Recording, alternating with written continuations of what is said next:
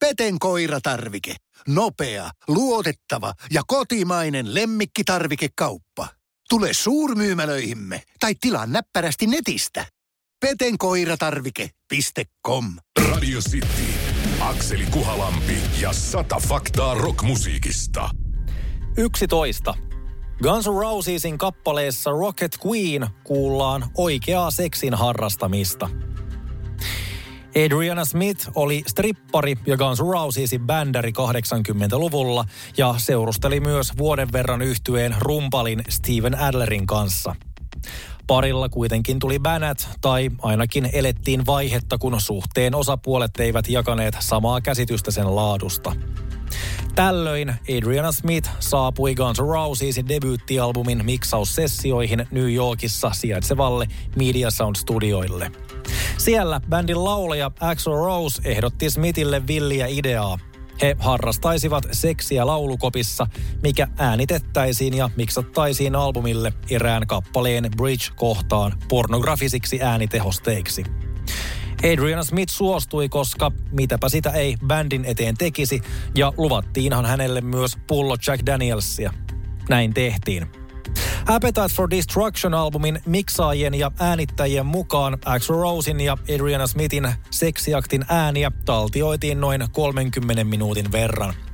Hässimisen yhteydessä myös yksi mikrofoneista otti osumaa, jolloin kaiken keskellä erään studiohenkilökuntaan kuuluvan täytyi mennä ja asettaa mikrofoni takaisin paikalleen. Meininki oli siis kuin pornoelokuvaa tehdessä, eikä kaukana siitä oltukaan. Kuin kuvitella saattaa, tunnelma ei ollut optimaalinen ja asian toteutumiseksi tarvittiin kertomusten mukaan alkoholia ja normaalia vähemmän valaistusta, mutta autenttista materiaalia syntyi ja sitä todenteolla myös päätyi debyyttialbumin viimeiselle raidalle. Adriana Smith on sittemmin kertonut hävenneensä tekoaan. Hän sai tempusta vain pullon rokkareiden suosimaa viskiä ja kyseenalaista mainetta, siinä se – ja kun valtaisaa suosiota ja menestystä koitui Guns N' Rosesin osaksi, eivät bändin jätkät jaksaneet häntä muistella enää siinä kohtaa. Radio City, Akseli Kuhalampi ja sata faktaa rockmusiikista. 12. Green Day sai porttikiellon kotiseutunsa punk-klubille. Green Day on maailmanlaajuisesti kymmeniä miljoonia albumeita myyneenä taatusti maailman menestyneimpiä punk-yhtyeitä, joskin bändin aitoutta ja uskottavuutta onkin punk-piireissä kyseenalaistettu. Solmivathan he diilin suuren levyyhtiön kanssa 90-luvun alkupuolella ja julkaisivat jättimenestyneen läpimurtoalbuminsa Dookie – Toisin sanoen, entinen uskottava kellaribändi oli myynyt sielunsa kaupalliselle saatanalle. Kalifornian Oaklandissa 80-luvulla muotoutunut yhtye kävi esiintymässä alkuaikoinaan silloisella nimellään Sweet Children naapurikaupungissa Berkeleyssä sijaitsevalla 924 Gilman Street-klubilla – Samaisesta vaihtoehtonuorison suosimasta paikasta ovat Green Day lisäksi ponnistaneet myös muun muassa The Offspring ja Rancid, eli mistään turhasta paikasta ei ole kyse. Kuitenkin, kun Green Day solmi merkittävän levytyssopimuksensa, yhtye sai porttikiellon Gilmanille. Kun suuren koneiston maailmantähtiä kerran oltiin, ei niin sanotusti kotiin ollut enää asiaa. Porttikieltoa voidaan kuitenkin jo lähtöjään pitää melkoisen lapsellisena ja turhana, sillä bändi kävi kaikesta huolimatta klubilla vuonna 2001 ja vuonna 2015 tuoreeltaan Rock and Roll Hall of Fameen kutsuttu yhtye palasi sinne jälleen, tällä kertaa virallisesti ilman porttikieltoa. Radio City, Akseli Kuhalampi ja sata faktaa rockmusiikista. 13. Bob Dylan alkoi matkia Henriksin versiota omasta kappaleestaan. Vuonna 1967 amerikkalainen folklauleja lauluntekijä Bob Dylan julkaisi kappaleen All Along the Watchtower, josta Jimi Hendrix teki oman versionsa seuraavana vuonna. Kitarasankari Henriksin äänekkäämästä versiosta tuli huomattavasti menestyneempi ja voidaankin sanoa, että se nosti myös Dylanin alkuperäisversion tunnetuksi. Tämän seurauksena Bob Dylan muuttikin kappaleensa esitystyyliä, alkaen itsekin soittaa sitä niin kuin Hendrix. Dylan on kertonut, että Pidin Jimi Hendrixin versiosta ja kuolemastaan alkaen olen soittanut sitä niin. Lisäten myös, on ihmeellistä, että aina laulaessani sitä tunnen tekeväni kunniaa hänelle.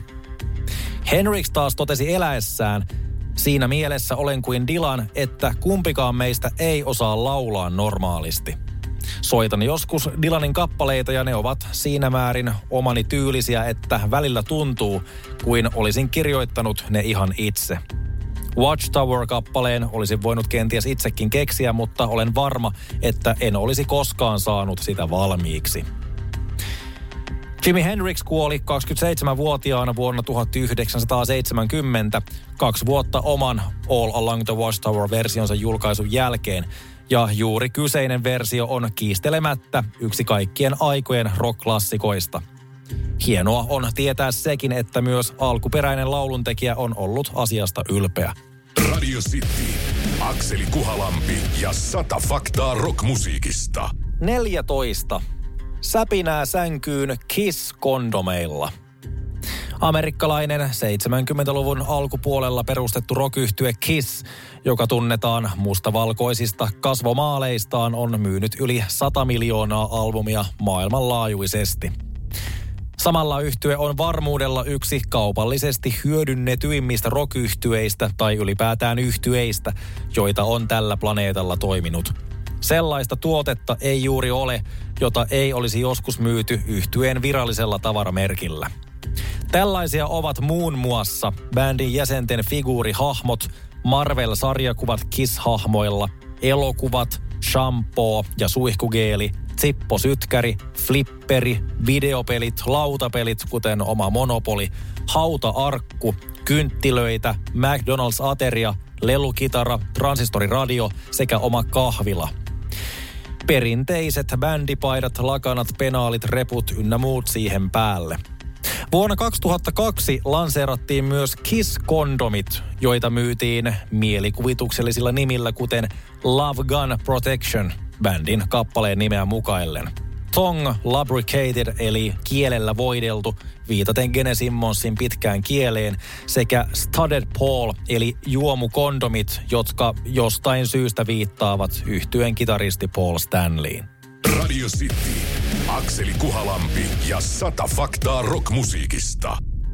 15. Vaelteleva koira päätyi Led Zeppelinin kappaleen nimeksi – Led Zeppelinin neljännen albumin, julkaistu 1971, avaa yksi bändin muistettavimmista klassikoista Black Dog. Rennon röyhkeästi etenevässä, epätoivoisesta rakkauden kaipuusta kertovassa kappaleessa ei kuitenkaan mainita sen nimeä missään kohtaa.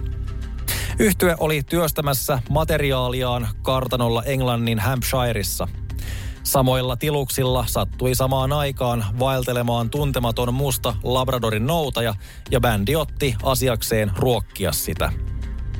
Kun jo muotonsa löytäneelle albumin avauskappaleelle piti kehittää nimi, ei sellaista löytynyt tekstistä. Selkeää toistuvaa kertosäettä siinä kun ei oikeastaan edes ole. Kappaleelle päätettiin antaa nimeksi Black Dog sattuman kaupalla paikalle eksyneen koiran mukaan. Akseli Kuhalampi ja sata faktaa rockmusiikista. Sitin iltapäivässä. Arkisin 15.30. Peten koiratarvike. Nopea, luotettava ja kotimainen lemmikkitarvikekauppa. Tule suurmyymälöihimme tai tilaa näppärästi netistä. petenkoiratarvike.com